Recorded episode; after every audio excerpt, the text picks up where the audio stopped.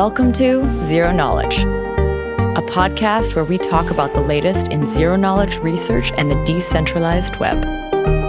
The show is hosted by me, Anna, and me, Frederick.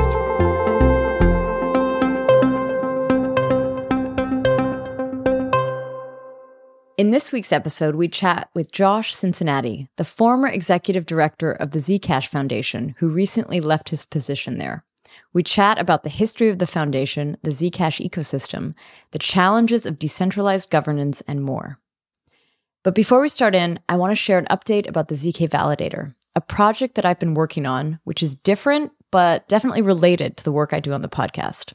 So the ZK Validator started just under a year ago, and the purpose of it is to be a community funded advocacy group for zero knowledge research and privacy tech on the proof of stake networks that we work on. Now, if you have no clue what I'm talking about when I say proof of stake or validator, then do have a listen to an episode from last year that I did with the guys from Bison Trails. Now, Bison Trails is the technology partner of the ZK Validator. And in that conversation, we cover all of those topics and you can actually find the spark that launched this project. Now, unlike most validators, we are not whales ourselves. We are purely community funded and have a singular focus. We think that when it comes to token ownership or bringing existing business on chain, privacy is more than a nice to have. It's an absolute requirement for adoption. And yet it doesn't tend to have the priority it should on these networks. We hope that with the ZK Validator, we can drive this point home. The ZK Validator is currently operational on three networks with a fourth on the horizon. We are now live on Cosmos, Kusama, and as of this month, Polkadot. So Frederick and myself, maybe myself to a lesser degree, but still, uh, we have a long-standing relationship to the Polkadot project, and so it's pretty exciting to see the validator go live there.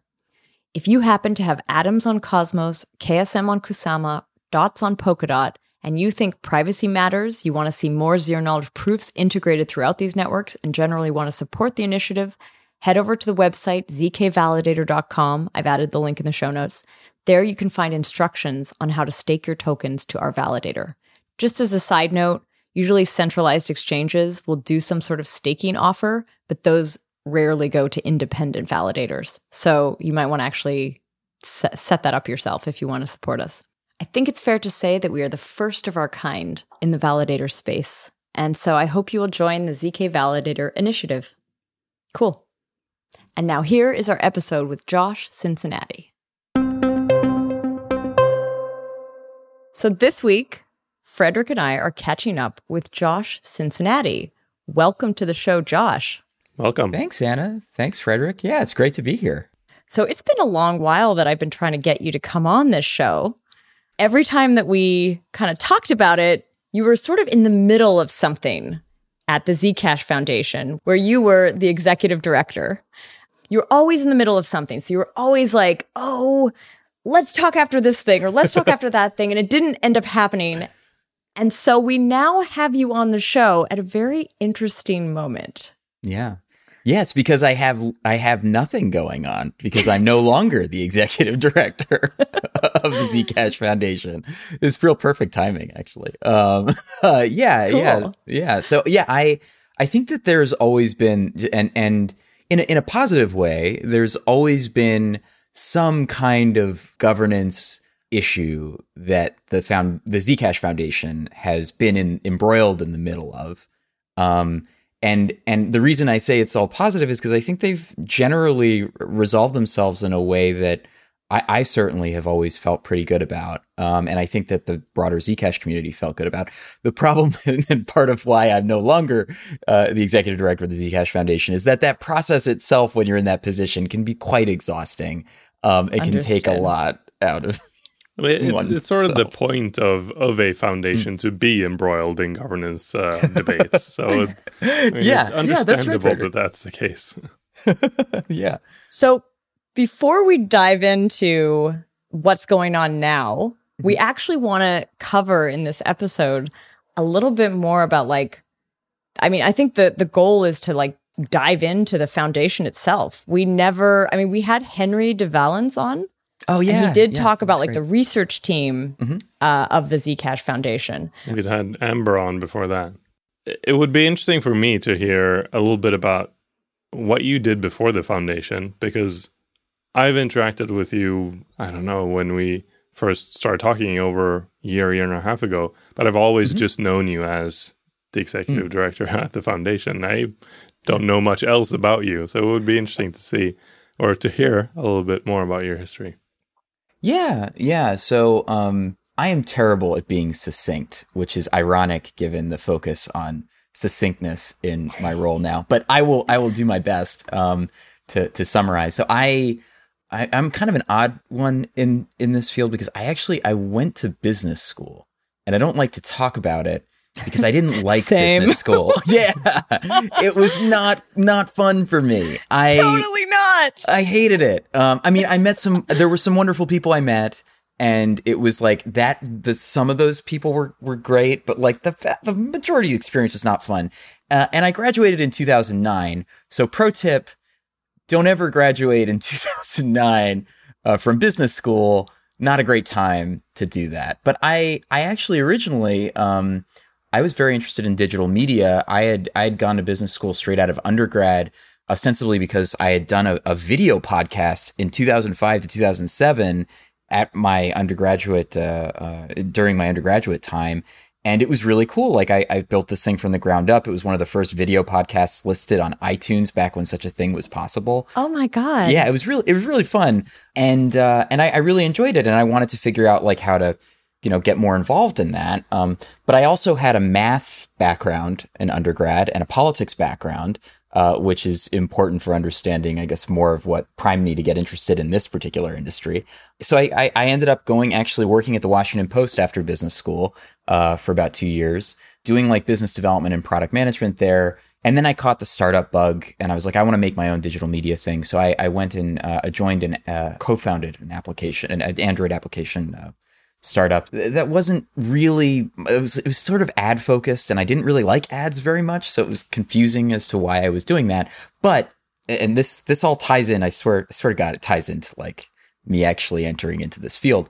I had the very good fortune of hiring an Android application developer who was one of the like earliest members on the Bitcoin talk forums and I, I think there's like of people in this field, there's all of us who were, you know, there's a question of like, when were you radicalized? And for me, it was like, it was partially the Slashdot article that came out like in 2010, 2011 uh, about Bitcoin. But, but that I, I kind of viewed it as sort of silly and no, like Bitcoin's just drug money or something. There's nothing interesting here. And then I met uh, this engineer who I had the good fortune of hiring, and he actually became much more of a mentor to me in understanding the ethos uh, behind Bitcoin, uh, like in 2012, 2013. Uh, unfortunately, I was straddled with uh, student debt and uh, quite poor trying to do a startup on a shoestring budget. So I didn't really get to like have a lot of positive exposure to Bitcoin in a financial sense, but I definitely got exposed to the ethos and the technology and the economic incentives behind it. And I was immediately like, I was just, this is, this is the future and I have to be involved in this. Um, so the startup failed as it often, as those things often do. But that experience with that engineer was really like impactful for me. And it led me to, um, to be basically pursuing a very different kind of career. And so I, as a result, like I wound up, um, joining BlockCypher uh, as their second employee, focused on uh, developer advocacy. So I was a developer advocate uh, mm. and did that for for two years, and uh, and that was great. I mean, I, I, I, learned a lot about the ecosystem from the perspective of like a Silicon Valley startup. Uh, love the team that I worked with. Uh, but then they were, you know, sort of moving toward a different direction. when I was leaving, they were more interested in enterprise stuff, and that was not as, in, you know, interesting to me. so I kind of took a break from crypto and went and, and worked at Lyft to be a developer advocate at Lyft for, for oh, a year. Wow. Uh, and it was during that period when I was taking the break that uh, I was approached by uh, Andrew Miller to help set up the Zcash Foundation. And it was sort of a, a side job for me while I was at Lyft. Um, but in that process, uh, you know, I became more and more interested in the work and I, I became much more sensitive to the privacy issues that surround blockchains today and was uh, really excited about the prospect of like actually building the organization out full time. And that's what wow. led to me becoming uh, executive director of the Zcash Foundation. I wonder, like that beginning story of the Zcash Foundation. I'm kind of trying to figure out when was that? Like, was the e- was the ECC or at the time the Zcash company, the electric coin company, was that was that already done? Yeah. Was it? Yeah, that was what. So, so the foundation was really something that was crafted um, after the fact. Uh, so after you know the, the the the Zcash history, and granted, a lot of the early stuff I'm not as familiar with um, because I really got more involved in 2017. Okay. But my understanding is there was the Zerocoin paper that was then uh, improved by a bunch of researchers into the Zerocash paper. The Zerocash paper was the basis for uh, Zcash, and it was uh, effectively Zcash as a project uh, began when those researchers uh, partnered with the group that would become the Electric Coin Company to create Zcash. And uh, I thought, you know, especially as an outsider looking in, I thought that the uh, bootstrap model uh, behind the ECC and the you know the investment and the way that they carved out this founders reward was actually like quite elegant and fair relative to other you know other models that were prominent at that time, um, namely like pre-mines. Um, so so I, I thought that was like quite well done and and honestly like a pretty good trade off. Although I now have very different feelings about dev funds, which we can talk Yeah. about later. Um, but yeah, you know, I, I mean, I, I was I was really impressed with what they were doing, and there was a collection of individuals that were beneficiaries of the founders reward that understood um, that having a singular group basically have unilateral control over the development of uh, a protocol is is bad long term, and so they uh, made pledges to donate a, a significant portion of uh, the founders reward that they received to set up a nonprofit. And I think, and again, my I, I joined in like August 2017, um, you know, part time. But my my understanding is I think the foundation was first formed as like an entity in March of 2017 and it had like a um, you know a bootstrap board of I think I, I can't exactly remember the the ordering correctly of who joined when, but it was basically like I think Matt uh, Matt may have joined later. It may have been like Andrew, Peter, and Naval. I'm not sure. Uh, I don't I don't recall like exactly who joined at one point, but it may have been Matt, Andrew, and Peter. I don't know. But in any event, at that point, it was a three person board with an entity that hadn't really been fully formed, hadn't even gotten nonprofit status from the IRS yet. That letter came, I think, right when I joined, like, uh, or soon after that it was established as a nonprofit. And then I began in earnest uh, around that period to try and set it up into like uh, a real organization that was at that point not it, the the view wasn't really that it would be a counterbalance uh, to the ECC, but then that vision kind of took over um, uh, in in 2018 as I as I took on more of or more of the reins. So yeah, that's like uh, that's a bit of the of like the foundation Yeah. history uh, in in a nutshell. What's the significance of getting that nonprofit status? Like, what does that actually mean for the organization? Yeah, I, well, so one one thing that it means, um, anyone because it's a five hundred one c three, uh, even though we were getting donations from these these FR recipients, we could get donations from other folks, individuals or businesses, uh, and they would be tax deductible, which is nice. Um, the other piece that I think is kind of important is like um, in a nonprofit structure, there aren't any like owners of the entity. It's uh, it's an organization that is basically structured to further its own mission, and uh, the stakeholders can be basically it doesn't have to be just shareholders because there are no shareholders. It, it can be broader community members, um, and the board has a fiduciary duty to whoever those stake- stakeholders uh, you know are, are, are meant to be. Um, and then I think the other thing that's actually quite critical, and, and granted, there are lots of private companies that do a good job of providing like transparency reports and being open about the way that they're spending their money. But in the nonprofit context, in order to maintain your nonprofit status in the US, you have to be much, much more public about how you're spending your money, where that money goes. Uh, there's something called a Form 990 in the US that you're required to file um, every year as a 501c3 nonprofit. And uh, the foundation's then operations director, now just director, uh, who's eminently talented, Antonie Hodge. Uh, she she uh, understood that she was my first hire and is the one that helped set up uh, all of our sort of reporting to the IRS and and really ha- handled that uh, quite beautifully. But but it's something that like we you have to be public about. Uh, and if unlike I think a lot of places where and granted some nonprofits still do a good job of hiding a lot of what they're doing, but that was definitely not my mo. And I, I think it's harder to engage in what people would call creative accounting uh, when you are forced to uh, pr- you know provide uh, that information to the IRS and and publicly. Yeah. Uh, Yeah. So so so yeah, that, I think that was those were a bunch of the the big differences. I definitely like for for me it was the first time I'd worked in a nonprofit actually, but it was very refreshing um, because it felt like we had a very clear cut mission and we could focus on that mission and really like have more long-term thinking about the way that we were going to operate and build the org. We weren't focused on hyper growth. We weren't focused on marketing Zcash.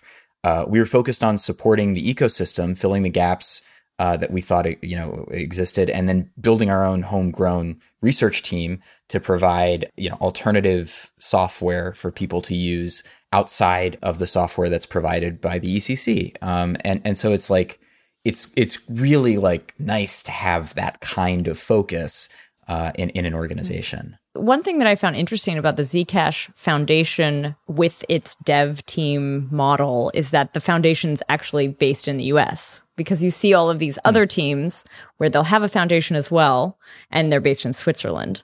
Was that even a thought? Do you know? I mean, I know that you weren't necessarily there at the decision making moment, but like, was there a reason they made it in the US? Actually, well, so part of it is I I I think that the um, there was a bit of momentum there, right? Like, because the ECC was established as a U.S. based company, um, and so I think there was like part of the reason is that so many people that were interested in establishing the foundation were associated with the ECC.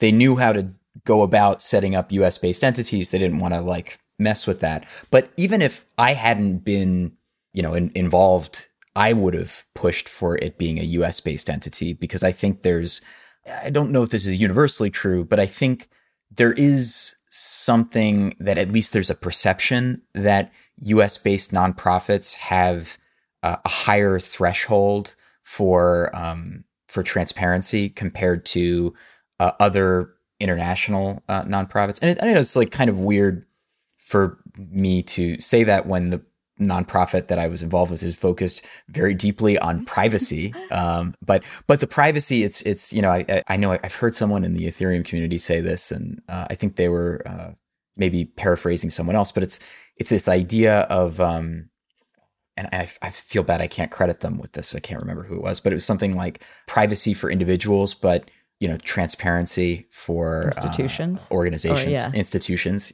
Yeah, yeah, yeah, and it's and it's like that that is the right balance here uh, and to me anyway it felt like you know having the um, zcash foundation be a us based um, nonprofit uh, kind of forces us to be uh, to hold ourselves to a higher standard um, and, and i know that that's not again that's not universally true there's some us nonprofits that are extremely sketchy uh, that do sketchy things. Uh, there are some com- comparatively, there's some you know Swiss or other international nonprofits that are way more above board than those. So I, you know, that's just Mm-hmm. that's not a uh, not a universal rule, but but I think there is like a general expectation. I think the main thing would be that it's it's different. I mean that that that alone is sets a sort of tone. Why is it different? And like you you think about it a little bit more. I mean because like the the majority of foundations that I know of, they're all Swiss based, and Mm.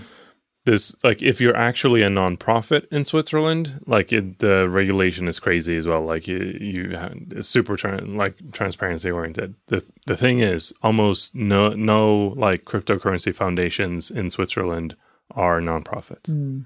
They're a different Ah. class of organization that isn't a nonprofit organization. It also isn't like a for-profit private company, but it's this middle thing. And uh, going with the nonprofit status is, I mean, uh, like you're talking about, it's a signal of, of trust. That it's, I mean, it, it doesn't really matter how much transparency is there or not. I mean, it's just like we're trying. it's that signal. Um, Yeah, yeah, yeah. Yeah. that's a, that's a great that's a great point. Like I, that that is uh, I think part of what entered into the equation to the people deciding to go to to go this route. And it's I mean I I know nothing about Swiss non profits or Swiss for profits, but it does not surprise me that there would be many um, many cryptocurrency orgs that would decide to find the the status that would enable them to operate uh, with maybe a maximal amount of yeah. opacity. And and like sometimes there's there's reason for that. Like I, I'm not not to cast uh, you know aspersions on on everyone who's doing that. I think a lot of the times it's like you want you, some some people want control and want that privacy in the way that they uh, handle you know their organizations and like uh, oftentimes it sort of provides meaningful benefit um, for them to make decisions that look short term bad for their community, maybe, but are long term mm. yeah. good. So, like, I, I, I see the trade off, but there's another thing too that is um, that sets the Zcash Foundation apart, in that the foundation was created after the token was created, and in many foundations, the the foundation is created as a legal protection entity because I mean, mm. if we take Switzerland as an example, they have clear regulation around what you're allowed to do. The US does not. And so if you're a, an entity launching a token in the US, you're living under extreme uncertainty. If you're a Swiss entity launching a token, it's still uncertain, but much less so.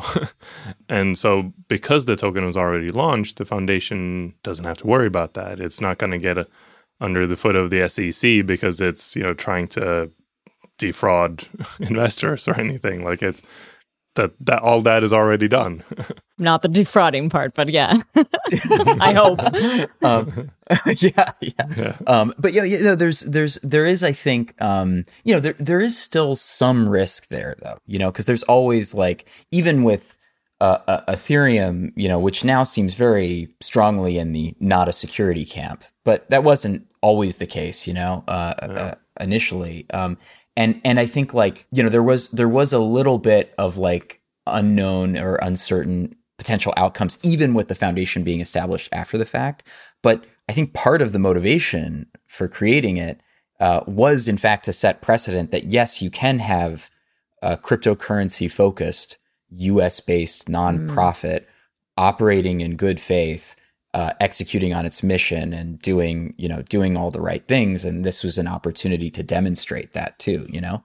So i, I mean i can't I, I know that there are other there are other cryptocurrency nonprofits that existed before the zcash foundation but it may have been one of the first 501c3s and don't maybe one on of that, the but most well known at least in our community. Yeah. The, the zero knowledge podcast community. Yeah yeah for sure let's so let's talk a little bit more about Zcash and that ecosystem. Sure. Uh, as Frederick mentioned, we have had a few people on who did talk about like a little bit of governance. We've had a number of engineers from the ECC come on and talk about various protocols. We've had Zooko on. I did an event episode on ZCon Zero, yeah, where you sadly were not at. I know, but I, I had a chance to interview a number of people who are participating, kind of like trying to get a sense of the vibe that was happening there. It feels like a very long time ago now. It's wild. Yeah. Um, and I'll add, by the way, I'll add all of this in the show notes for anyone who wants to listen to some of those other episodes. But I guess, like, from your perspective, what is Zcash actually? That is that is a great question. Uh, so for for me, like Zcash is the the uh, it's it's the exit option for people who demand privacy uh, in in crypto systems. So it's if you're eh, you know if you if you require payment rails or re- require a way to obfuscate your payments, uh, Zcash is is the way to do it, and it's backed by uh, not just you know proof of work mining, but the fact that there is like a robust governance structure that so far has I think prevented any anyone from having you know overwhelming power to change the direction of the protocol. And and further backed by some of those brilliant engineers that you've had on both from the ECC and and the Zcash Foundation that are like very much aligned with improving uh, the fundamental protocol and privacy as a whole in, in cryptocurrency mm. systems. And that's like uh, you know some of that I think vision is maybe aspirational because it's it's still not very easy to um, trustlessly uh, get directly onto Zcash. And obviously, like there are lots of people who have various opinions about. I I hate transparent addresses. I hate that they exist. I I really would prefer that they didn't. But then again, like that's the convenient mechanism for people. Like I even for for this podcast, the donation address listed for Zcash. We don't have the one, which is the, the yeah, which is totally fair. Hidden ones. I've I've had one request to get those. Yeah. And I actually started to do the research into the wallets and you can probably help me set this up. I just I just haven't well, gotten around to setting it up. Yeah. But I should. Yeah. But yeah. but and there's and you know, I, I I think people have different perspectives on this, but that is something that like so part of that vision that I I I've or my view of what Zcash should be is indeed informed by things that don't like there's not really great shielded infrastructure yet for things like multi-sig or hardware wallets um, and only recently light wallets, which was sort of a combined effort from the ECC building their light uh, their light client uh, library, um, and then from the foundation supporting one of the uh, biggest now Z- multi-platform Zcash wallets around. Uh, uh, uh, Aditya's work, which has just been phenomenal. Um, Zec Wallet and Zec Wallet Lite.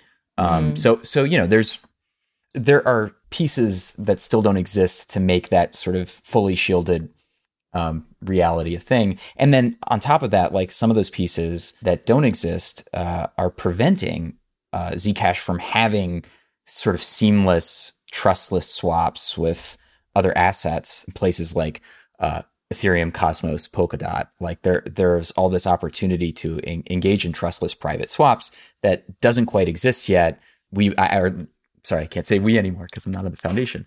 Uh, but the foundation would very much love to see that happen. Um, uh, yeah, I, I, um, I honestly, I, I, you know, to be to be blunt about the governance side of Zcash, I know you didn't ask this question, but I did not expect my job to revolve around governance crises when I joined. I expected it to be, oh, I'm setting up like uh, a nonprofit focused on uh, zero knowledge and privacy research, and I was going to like build the team. Uh, and then I have to do like a little, we're, we're, kind of like an arbiter for some governance decisions. So I'll just have to do a little bit of that. But that wound up becoming something like 70 or 80% of my job, um, wow. which was, which was sort of surprising. Um, and, and I think, you know, there, there are sort of crisis moments that we had, um, that I can talk about at length, uh, that, that, uh, that's what elevated that, uh, you, you, know, or what, what escalated, um, or, made you know made more prominent. I don't know, but but there's there's definitely like it was sort of unexpected. Um, but the the I think the positive conclusion to that is as a result of all that effort, I think Zcash now is viewed as having a much more like r- robust governance process than uh, certainly than before. Th- yeah, certainly before the foundation existed. So you've just hinted at it a few times. This governance process, the fact that you, you know, had to get more involved in the governance than you expected. Mm-hmm. And f- at least from the outside perspective, it looked like at the core of this kind of governance debate, at least one of them was this dev fund. Yeah. And this was the founder's reward and like how it was distributed out. Let's learn a little bit more about this founder's reward and what that was. Yeah. what it was set up to do. Yeah. So um, the founder's reward, and, and I might not be the best resource for talking about the founder's reward since it was established, you know, before before I joined and everything. But like the idea behind the Founders Reward, I think for a lot of people in the Zcash ecosystem, especially in 2016, 2017 when it launched, was this was a bootstrapping mechanism to um, support the people that were taking a risk to launch Zcash and to support the uh, companies and early or the company and the early employees of that company that were uh, similarly taking like you know personal risk in in trying to build this out. And you know the foundation was obviously a beneficiary of the founders reward uh, because there were a group of people uh, in those early risk takers that decided to pledge a very significant portion uh, initially 260000 zec over four years but then uh, that was uh, uh, reduced to 220, 230, I think I think 220,000 zec over four years instead. And the reason, so part of that is the the reason there was that dilution is that there was this, uh, I think, renegotiation of the founders reward among all of those recipients to bolster the ECC's treasury, uh, and that's why like the foundation wound up with like slightly slightly less. So so one of the things that has been like clear in in in Zcash is like the ECC is the is the like prime entity that's doing the majority of research and development, um, or or at least was, I would say, 2016 to 2018, 19. You know, uh, and then the foundation started getting more involved, and we've now got this like you know world class engineering team that's about to ship like a, a you know uh, and Henry Henry talked about it on on on that show. But like you know, there's there's like a lot more work that the foundation is doing in that regard. But that wasn't really true. I think when people started considering like, well, what are we going to do when the found, founders reward runs out? Because it was not the founders reward initially was not conceived as a revenue source for the ECC or really as a funding source for the foundation. It was a reward mechanism to bootstrap the ecosystem and one that like was targeted to the the people that were taking the risk to support it early on. Um, but in a you know unlike a, a pre-mine or something else, it was a sort of vested like um, you know uh, there's a longer term you know uh, like time locked aspect of it um, since since you didn't get access to those coins immediately. So you arrived two years. When when did it start? When was that four year period? Uh, so it started, uh, Zcash launched October 2016. And so the founders reward was, you know, um, minting, minting coins at that point. And there was also, so Zcash had a slow, um, emission startup too. So it was actually like, and I don't, again, I don't know the exact formula because I was not deep in the code, but the like actual mining reward started out much smaller than the, you know, current mining reward. Um, okay. Uh, but it does otherwise follow the same Bitcoin reward schedule. So halves every four years. And so. And this was set for four years, starting from that point in October, getting increasingly large. Mm-hmm. And you joined in 2000. So you joined about like nine months or 10 months after it started. Yeah. Mm-hmm. And you started this found, you started working on the foundation. And then at some point, mm-hmm. everybody realized, I guess, that this was going to end. Yes. Yeah. So, so, was that the first big problem or battle, or was it well, more like, was there something before then? There was something slightly before then that was actually not even that much of a, a conflict. It was more of a, um, it was more of a, oh, the foundation was losing uh, board members. So two board members left. Uh, and it was right before ZCon Zero, um, actually. Okay. And uh, we viewed it as an opportunity to like, oh well, let's let's try and like create an avenue for more community input. So it was that summer, and again, not as much of a crisis, but more of a let's figure out how to like involve more community members in foundation governance and make the foundation more of a voice of the community. And the way that we did that is we established what was then called the community governance panel, now called the community advisory panel. And anyone in the Zcash community could be a part of it. They just had to email us and we reserved the right to like reject anyone that seemed to be an outright scammer. And we only had to reject two people. Uh, and I don't want to call them out, but you can look it up. It's on GitHub. It's pretty funny who we rejected. But in any event, um, like everyone else was included in that panel that wanted to be. And, and then on top of that, anyone outside of the Zcash community could open up a GitHub, you know, pull request to establish their candidacy for the board uh, of the Zcash Foundation. And, and we wound up I, I think maybe we got like 10 to 12 candidates maybe uh, uh, exact numbers fail me but we ended up electing uh, amber and uh, and ian. And uh, it was an advisory vote but obviously ian and amber are like wonderful people to be on the board the existing zcash foundation board had no problem affirming the community's recommendation and you know they voted them in uh, so that was like the first like kind of governance experience I think we we had on the foundation side, and that like uh, advisory panel and the positive results of it, I think informed how we approached the future crises. When did the actual like when did this even come up? Like, I remember you actually explaining something to me. I think it was like in Japan at mm. DevCon or something like that. But yeah, you yeah. were saying that like a lot of the decision making for this fund for this four year plan would mm. actually have to happen a year before the end of it. Yeah. Or something like that. There was like this this longer you had to you actually had to start a bit earlier in on this conversation.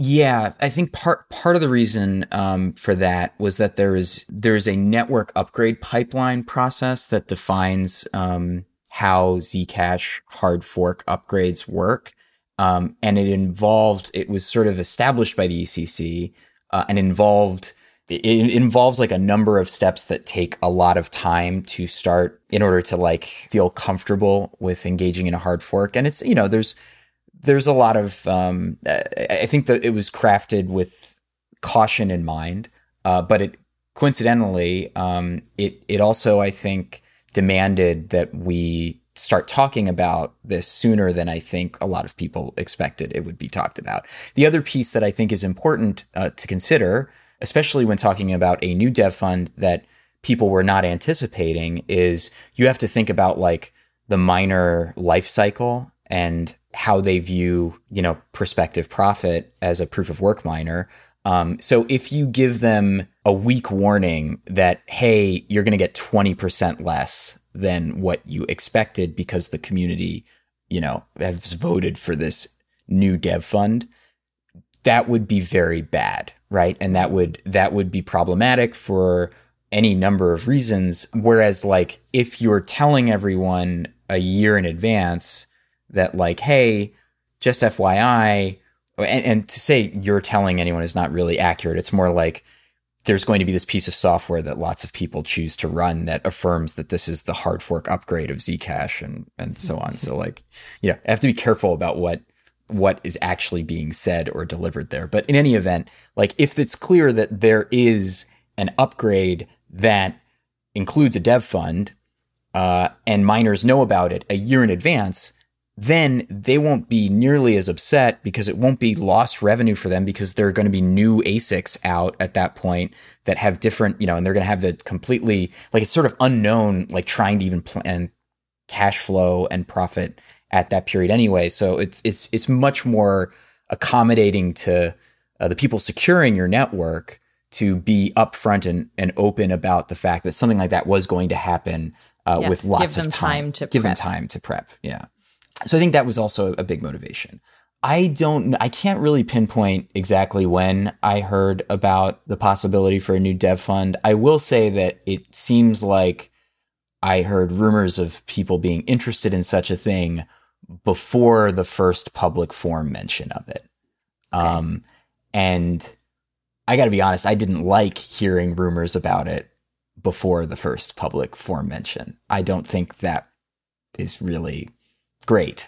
Like if I think if people were interested in carving that path out, they should have been more public and open about it earlier on personally. Ah, so um, I think what you're what what I hear is a little bit like there was rumbling, like there was sort of a a plan of forming, mm-hmm. and it wasn't necessarily completely with the community involved in that part. Yeah, I, I mean, I think the community became very involved. Yeah, soon after that, but certainly prior to that, it seemed like it was more of a closed door process that was not very open, that, that even the initiation of such a thing. I, I think that's natural, though, where I mean, the people involved, like the people who would be proposing this, if they can't agree amongst each other that this should be proposed, like it's obviously dangerous to go out with it in public. As soon as you say anything in public, it's like, oh, this is going to happen. This is what they're pushing for.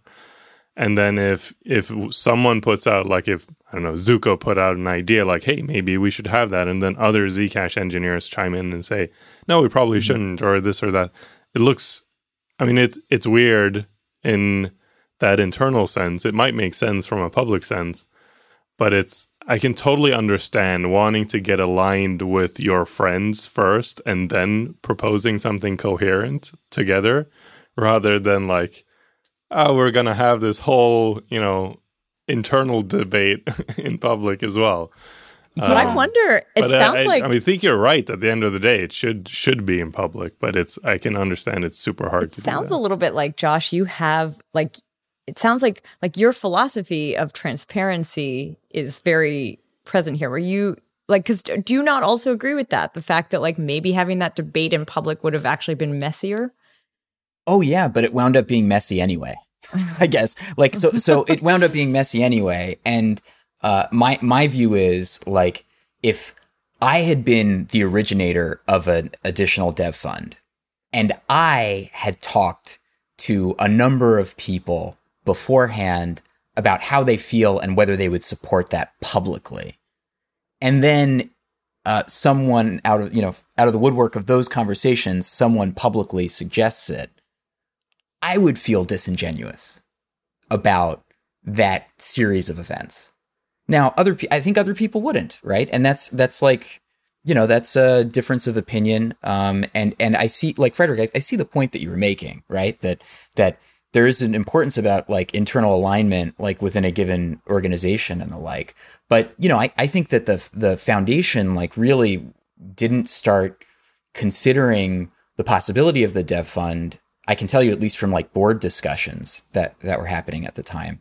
And those are like also like uh, you know we have some limited board notes that are available that people can see but like we didn't really even think about it until those public like uh, discussions started happening. And then the the board so all of this was happening in parallel by the way. So there's another wrinkle to this. So regardless like this is sort of orthogonal but important uh, when considering the dev fund that like uh, at that point, like 2018 to 2019 was when this sort of vision of like two of two multi-sig governance came to be, where there would be this like shared affirmation of like what Zcash is between the foundation and the ECC.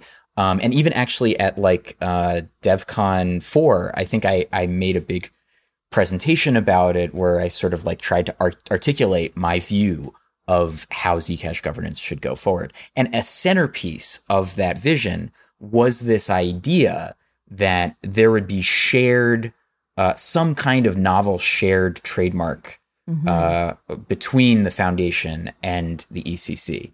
I remember um, that. Yeah. yeah, yeah, and and so it was it like that was that was a keystone of this plan. And the other the other piece of it, as as uh, Fredrik knows, is like we wanted the foundation to have independent developed node software that uh, so there's the sort of like there's the legal, you know, uh, the legal affirmation of that two of two multi sig model, and then there's a like practical, realpolitik. We have a node where we like have more control over the upgrade and development process, and you know there there would be sort of the shared network infrastructure then. Yeah, and here you're talking about the Zebra client, which is mm-hmm. was originally developed by the Parity team, just mm-hmm. so that's the connection. It was developed by the Parity team and then sort of handed over to the foundation yep. to maintain and continue building on, built in yeah. Rust. Yep. Yeah. Yeah. And there's, did I, I mean, get it right? yeah, yeah, yeah. Yeah. And there's like, you know, the, the current Zebra client is like, um, uh, like a, a, a new, a new code base entirely. Uh, just because there have been like advances in Rust since the, uh, you know, the original Zebra client was developed by Parity, but original Bitcoin client. Yeah, the original and the original Bitcoin client. But like Parity showed us the way, and and like we're very very grateful that uh, the the Zcash Foundation is very grateful that we had that opportunity. And like the the node, as you say, I always found this interesting in the Ethereum debates that were going on. There's so few people who realize who actually has power, and and mm-hmm. the people who actually have power are the ones that are in control of the software. And mm-hmm. it is not only the devs who are in control of the software. There are also, you know, community aspects to that and, and there's there's you know, it, it's multifaceted in itself. But like at the very end of the day, if the foundation disagreed with a zip, the only tool it would have to oppose that would be to release another client without that zip implemented. Mm-hmm. Like that, practically, that's the only thing that you could actually do. Yep. And so, if you didn't have any sort of node or any technical ability to do that, then obviously you, you couldn't actually practically oppose anything. That that's right. And like the the the legal, the sort of legal trademark thing is really, um, I, I mean, it's it's still it's like somewhat important for if you're interacting with like U.S. based exchanges and you want to tell them, no, you can't call that Zcash because we haven't agreed on this, you know, hard fork upgrade. Like that has some power but I think it, you're right, Fredrik, that it doesn't really, the real power is in the software that's being run, the development process around that software, who controls what upgrades get into that software.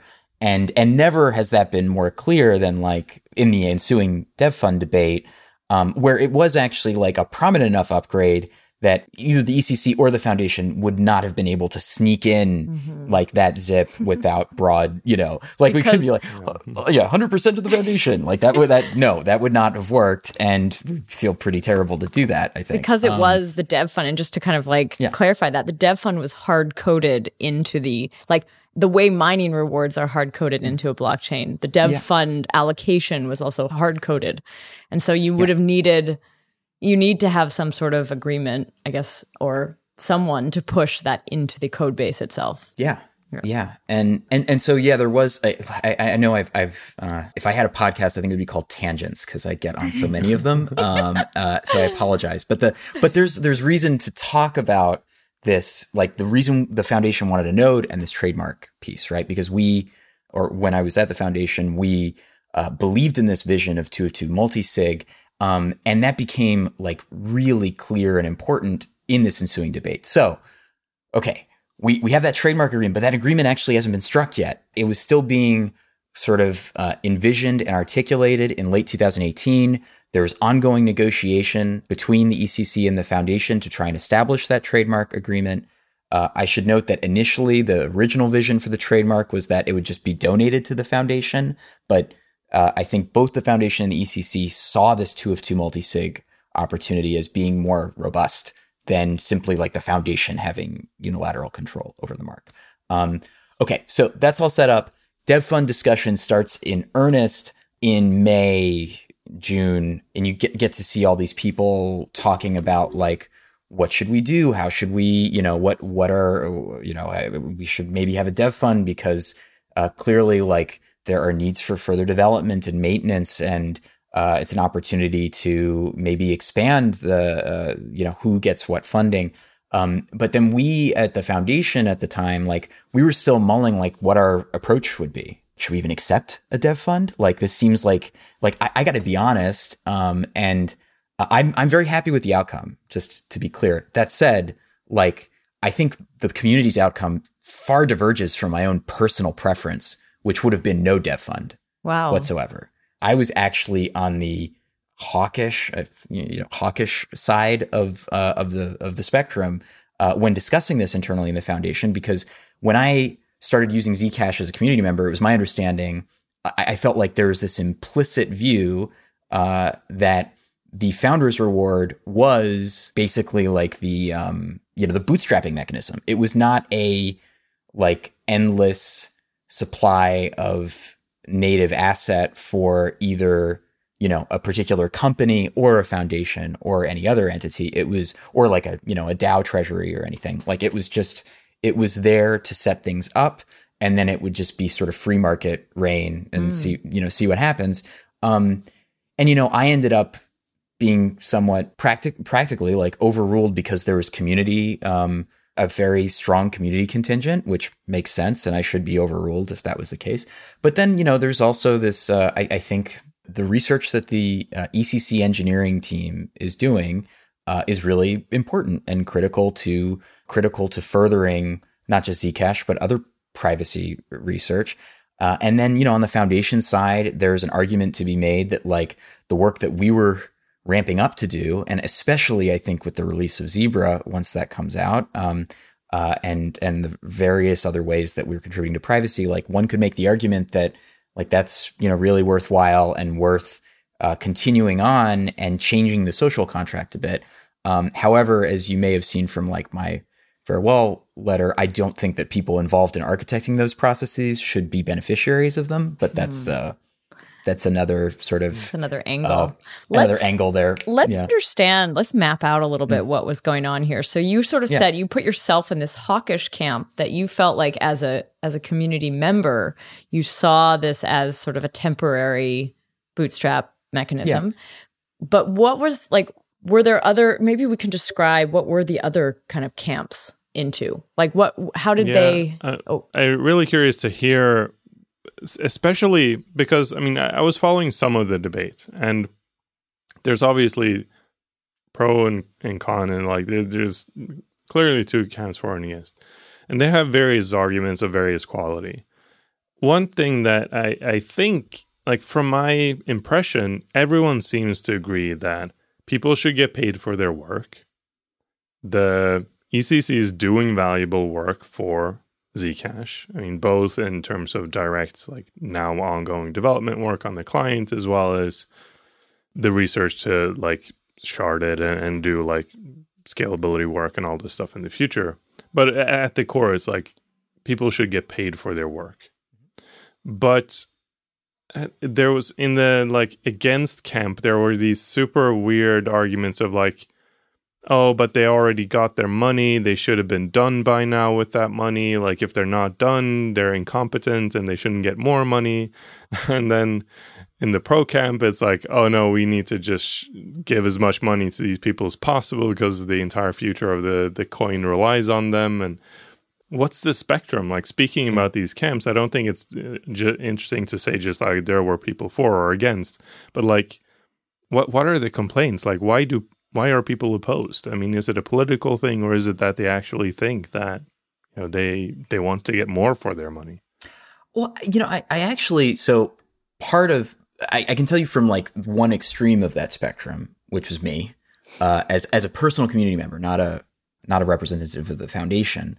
Uh, my opposition was about like it, more on the implicit social contract side, and and, le- and less about like you know that they should be done right? It's more that like when this was sort of established, it seemed like, and there was never, of course, an explicit promise made, but it seemed like there was an implicit promise that the founder's reward would be it. And and honestly, like I think people from the ECC would probably point at the way that I ran the foundation as being too conservative and not willing to spend as much money as as rapidly. But one could make the argument that the ECC, for all of the you know beneficial research that they've that they've done and everything that they've done to support Zcash. There are a lot of ways in which uh, I, I think they maybe have not spent money as effectively as they could have, right? And I think that was the the strongest argument against from a purely like practical perspective is like what is the mechanism by which you can enforce fiduciary discipline and at least on the foundation side, um, you know, my perspective while I was there was that, well, we have a, a board. I answer mm-hmm. to that board. If I spend money in a bad way, the board is going to let me go. Like, uh, that's you know I, I resigned they didn't fire me just to be clear um, but uh, so that didn't happen i don't think uh, but but still there's like this checks and balances whereas especially for the first part of the ecc's um, existence, you know, it was a private company, and, and, it was their right to keep that private, but mm. they're operating in a very different environment than most private companies. And uh, I think that there was legitimate concern about the way uh, that money was being spent. And so, so I, I, think that what you actually wind up seeing, and I, am really, uh, it's it's something that maybe now is sort of under the radar, but I'm really proud of the stance that the foundation took in August of 2018 uh, or uh, sorry, was it? No, it 2019, Sorry, 2019. Yeah. So I, I might be mistaking my. Um, so sorry, it was 2019. Uh, so like May 2019 is when this sort of started. August 2019 is when the foundation made you know made this statement, um, and that statement literally took like so much corralling of all of the members of the foundation board of understanding where the community was, and it was. Uh, I, I, think quite a, a like an, an elegant sort of response about the uh, you know, people people who wanted there to be a dev fund, the foundation took the stance of like, okay, you know what, we can see that working. Here are the ways in which we would like to judge community sentiment for accepting it, and here are the things that the foundation wants to ensure that there will be like fiscal discipline and transparency for the people that wind up accepting the dev fund. Mm-hmm. And you know, again, I personally would have preferred no dev fund at all, but that con- that sort of conclusion about here are the things that we like would like to see happen on the ECC or on any like proposal and you know proposal for funding them and funding the foundation and funding any outside group. Here's how we would like to to go about doing that. And and then also here are the three ways. So we had three different methods of collecting community sentiment that we were going to use to inform the foundation's input into the trademark agreement that had not yet been signed at that point, um, which is a key part to this chaotic struggle. Um, I, I really, and and you maybe maybe it's something you could add as a link because I I actually am really proud of that of that statement, even though it was it was just a statement, but it was something that was like took a very uh, long uh, amount of debate and discussion internally to come up with um, what we thought was the most pragmatic and uh, and I think ethical way to approach uh, the possibility of a, of a of a new dev fund. Like, had anybody like because now because now I think this is sort of opening up this this issue a little bit where there was this dev fund and it was going to be potentially partly allocated to the foundation, partly allocated to the ECC. The foundation operating as this U.S. based nonprofit with certain rules and regulations and a board, and then the ECC not. So was it just like was there ever a proposal to do it all through the foundation? Uh, I think so. I think in that statement we outright rejected the possibility of the foundation accepting all of the, Okay. the dev fund because we didn't like. Uh, you know, step in it's, it's no, no, no, no, no. Well, no, no, no. It's just like I, I, I think that the foundation, like the foundation's vision was for that like multi sig governance model, and we didn't want to distribute power away just to reassemble it into a centralized Okay. structure that was the foundation. Got it. Right. Um, so that was at least, especially from my perspective, not something that was, uh, th- you know, that we were willing to entertain um, at that point. And, and I don't think really ever. Like I think that that whatever the result of the dev fund was, the foundation did not want to be the sole beneficiary. Um, I think it, it totally makes sense that there should be checks and balances on anyone receiving anything, right? And it is obviously a problem, and like especially when it's such a long period. Like here's a bunch of money to spend over four years. I mean, that could go anywhere. You have no guarantees what it's going to result in whatsoever. And so I, I totally understand that. I mean, you could imagine structures that introduces checks and balances, but then adds overhead.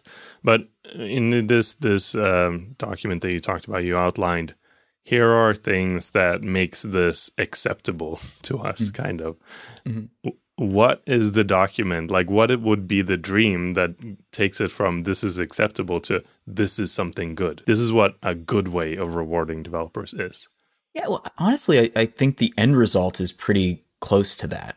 Um, because the end result was, I did want to, there's just no time, but I did want to focus a little bit on, um, like what wound, because there was a crisis within a crisis. Oh. Like, like an inception moment. Um, but let me just to hint at, at that, to a- hint at the answer to that question is like the end result, I think was a good outcome for everyone involved. It involved, uh, basically the same level of transparency that uh, uh, was required of the foundation is required of the ECC. Uh, it demanded that that none of the uh, dev fund proceeds would go to any like future in- investors. It was uh, of the ECC. It was very clear that like it should only be rewarded. It should only be not rewarded, but like given as payment to people that are working on you know furthering the protocol and privacy tech, and you know whatever operations are supplementary to that. So it was not.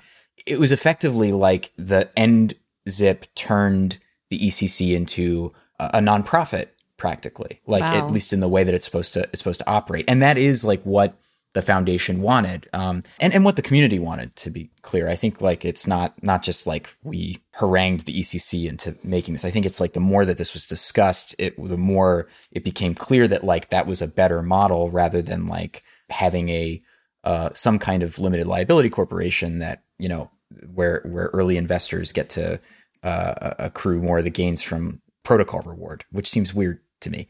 Um like and and it, it sort of seems that's the problem fundamentally with any of these dev fund rewards is like uh when you're talking about accountability in like the business world you're ultimately accountable to your bottom line because if you aren't profitable you won't survive as a business right?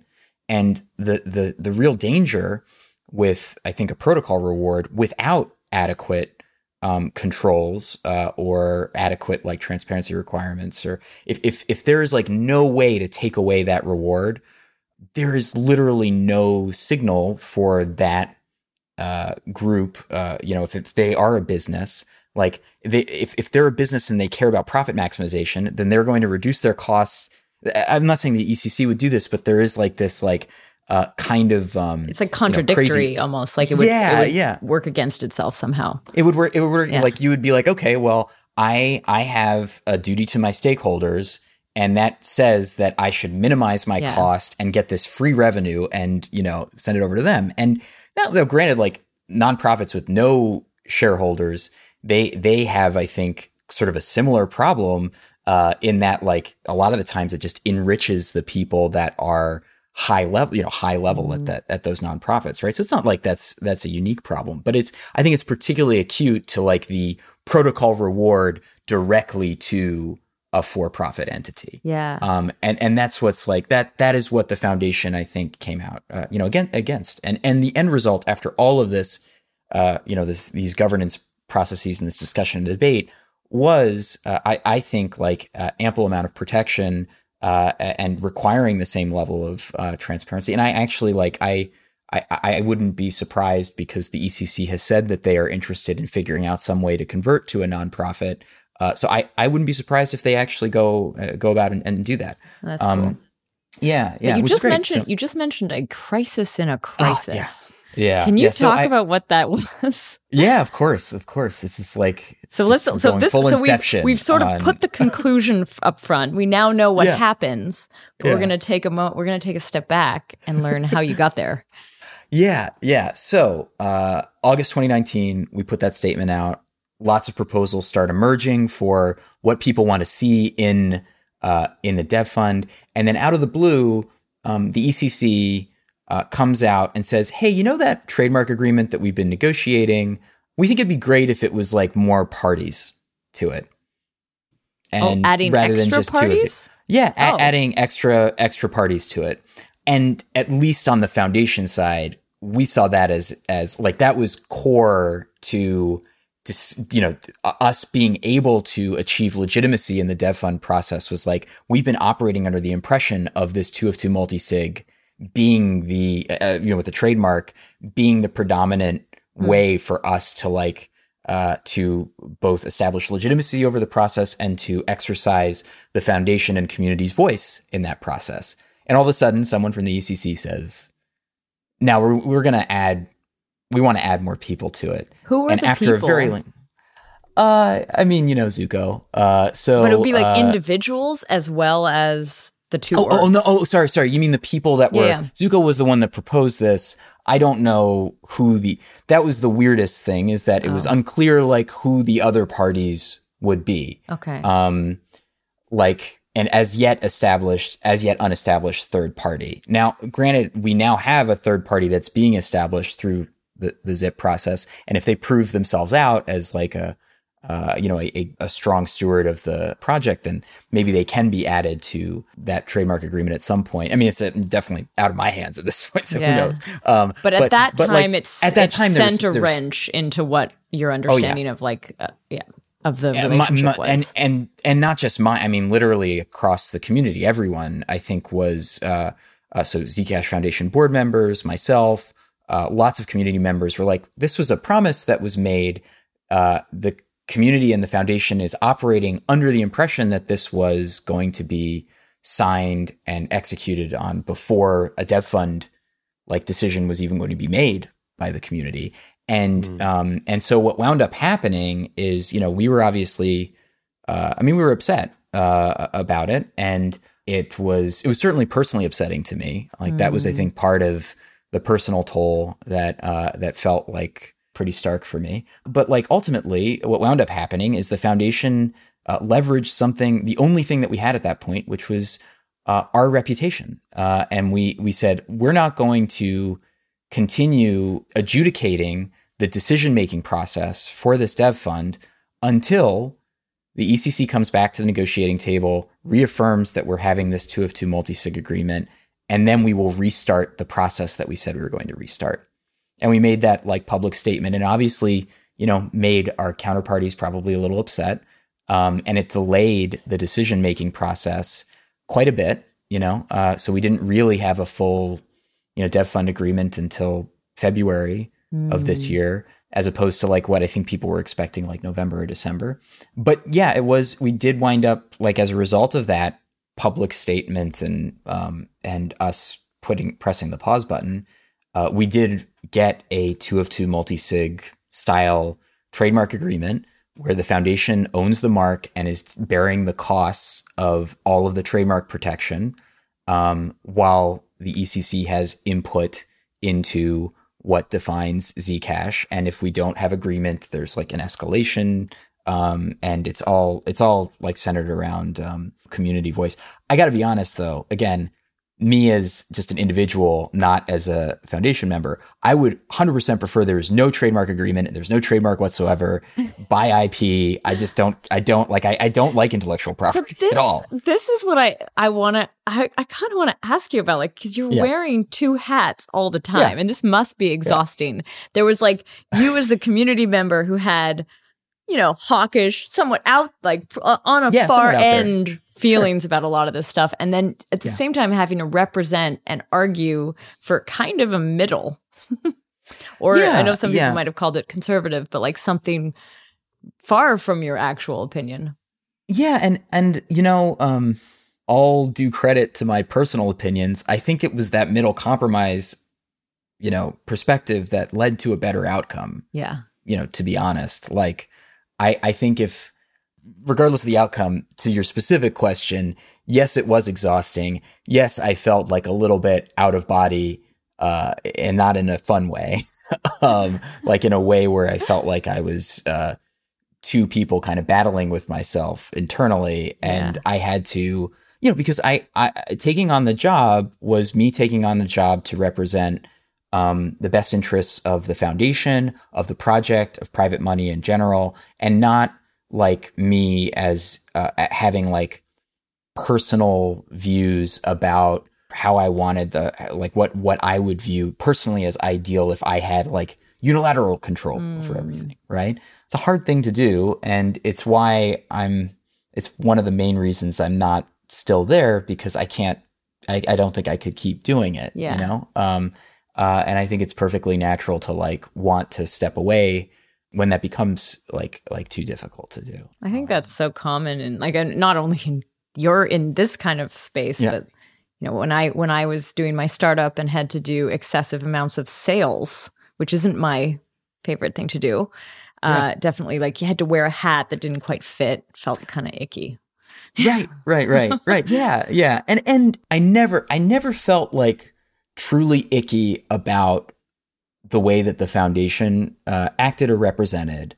Um, but I did feel like I wasn't fully myself, mm. you know. And and I, I mean, I'm I'm really grateful that I had the opportunity to do uh, all of that work with all those all the wonderful people that are now a part of the the foundation, and they're going to continue to do amazing work w- without me, probably more effectively without me, to be honest. Uh, um, uh, be- because you know the, the other reason like that I left is like I that was a very like strained moment. Those negotiations, the fallout of those negotiations, I really feel like there's mutual trust that was lost.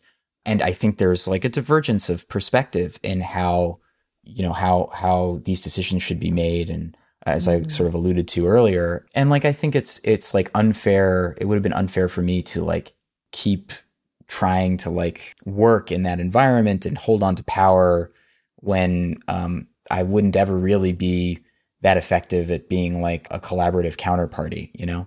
Mm. Um, and uh, I, it's a better, you know, it's it's better for me to like recognize that and to take a step back and give the foundation an opportunity to truly like um, shine without some of that like baggage that was necessary to create in order to like represent the best interests of the Zcash community and to like push back on uh, overreach, I think, by um, uh, by the ECC.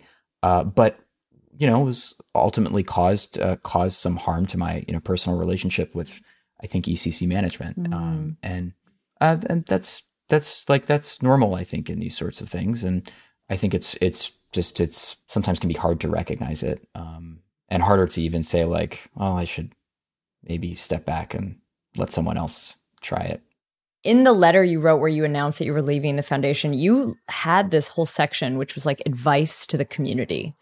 Can you say something about that? Like, what what is your advice to the community? Yeah, I I mean, from my perspective, I, I will say that that advice was given uh, with the understanding that the Zcash community is already in a pretty good spot. You know, we've gone through uh, a fairly contentious but amicable governance process, and the result was predominantly positive. But I, I think there are things that Zcash and, and other cryptocurrency communities can learn from other projects. Uh, and part of the crux of that letter was uh, this, we, we should be learning those things, right? So um, I think just to try to summarize in the most succinct way possible, one of the greatest gifts that I think Satoshi Nakamoto ever gave the Bitcoin community was leaving, not letting that community fall under the spell of uh, a single, you know, charismatic founder, uh, and and instead letting it organically grow and, and, stand on its own, you know, two feet. Now, obviously, I mean, I I, I love Bitcoin. Uh, there are pluses and minuses to the way that the Bitcoin community currently works. Um, but that action in and of itself was, I think, one of the strongest aspects of Bitcoin is that it is pretty much uh, like a leaderless, organically self perpetuating uh, cryptocurrency community. And that's a remarkable feat. Um, and I think that, you know, for me, what I really wanted when I was part of uh, the Zcash Foundation was uh, I wanted to help guide the Zcash community to be closer to that ideal. And I and I mm-hmm. like to mm-hmm. think that you know we've um, you know we've gotten closer to that. My perspective, especially as someone who was ostensibly a leader in the Zcash community, is the fact that I um, can leave, right, and that uh, and that there is a board that I was accountable to, uh, and that those structures exist, uh, is a really good thing. And it's the kind of example that I think should be set for other players in the Zcash ecosystem, but certainly for for broader uh, you know broader cryptocurrency projects as well. Are there any sort of words of advice you'd also give to individuals in the community? I mean, I guess you are still an individual in the community. Oh, so. yeah, yeah. Although I am, I am made. I've made a kind of commitment. You know, I'm going to vote. I think in the MGRC, uh, but that's going to be the extent of my voice in the community. I don't want. I really want to do my best to take a, a, a back seat. But I think if for, for an individual Zcash community member, uh, I, I will say like uh, to the extent that you feel like this tinge of skepticism about the way that something is happening uh, in in the community, you should pull at that thread, right? I, I think that what made a large part of the debate for the Dev Fund um, really positive thing is that Zcash had very strong critics that weren't trolls. I mean, there were certainly trolls too, but like those were seemingly filtered out, and those strong critics came in um, and and really pushed. Uh, I think uh, people that held power in uh, that ecosystem to be more transparent and more honest. And I would challenge every individual Zcash community member to have that mentality and to try and and pull those threads when they feel like uh, you know we feel like something might not be quite right or something someone isn't being totally honest or open, you know? Um, mm. and, and not to say that that's, you know, rampant in the Zcash ecosystem. I don't think that it is, but um, I do think that uh, it's important to question the people in power, uh, whoever you might be. Cool. Yeah. And I think we'll put the letter, I mean, that, that mm. was actually a really interesting letter that I, that you tweeted and, and shared on GitHub. And so we'll probably put a link to that in the show notes as well. Great. Great. It does sound like it's been quite a journey. Yeah. Yeah. three yeah. years just talking about that beginning. And we've had a yeah. chance to, we've seen you along the way. Like, remember you're, you're, you being beamed in for ZCon Zero. Because you just yeah, had a baby. Yeah, I, I, just yeah, like my yeah, Clara, my my two year old now, which is crazy to think uh, she's that old. Um, but I I do I I regret not being at ZCon Zero because it was the first you know conference that I helped uh, uh organize. Uh, organize. for the And then I remember but... you also on the stage at ZCon One, this legendary presentation where you came out with your turtleneck and Steve Jobs did or so well. But what what I for, kind of forget like what was what was the I, I, shouldn't say I forget because it was amazing. I just I was laughing a lot. Um, but you, what were you pitching right then? What was the story? I forget. Oh, I think I think I was just talking about how privacy, like like oh yeah, all the big tech oligarchs were were really uh, going to help us win privacy, yes. but in reality, they were yeah, not. They they were not. Um, yeah. I definitely, I definitely shat on Libra quite a bit. I yeah, think, that was it. which, yeah, which was really fun for me to do that in like a Steve Jobs persona. It was very Um, good. Yeah, it was it was real fun. You can probably expect I I have to admit one of the things I did before joining the Zcash Foundation. I don't know if y'all are familiar with Ponzico.win, but I wrote a white paper in May of 2017 that uh, was accompanied by a Solidity smart contract Oh that enabled God. anyone to invest in this brilliant new innovative scheme uh, where they would give me 50% of all money they invested in a Ponzi scheme that I created on Ethereum. um, but I, I, I really enjoyed that. I really enjoyed writing that. And obviously very, very distinct from like that was a satirical art project. And it, it sort of like checked a number of boxes for me, not least of which is being quoted in Matt Levine's like Bloomberg uh, finance uh, column, which was a real big win for me personally.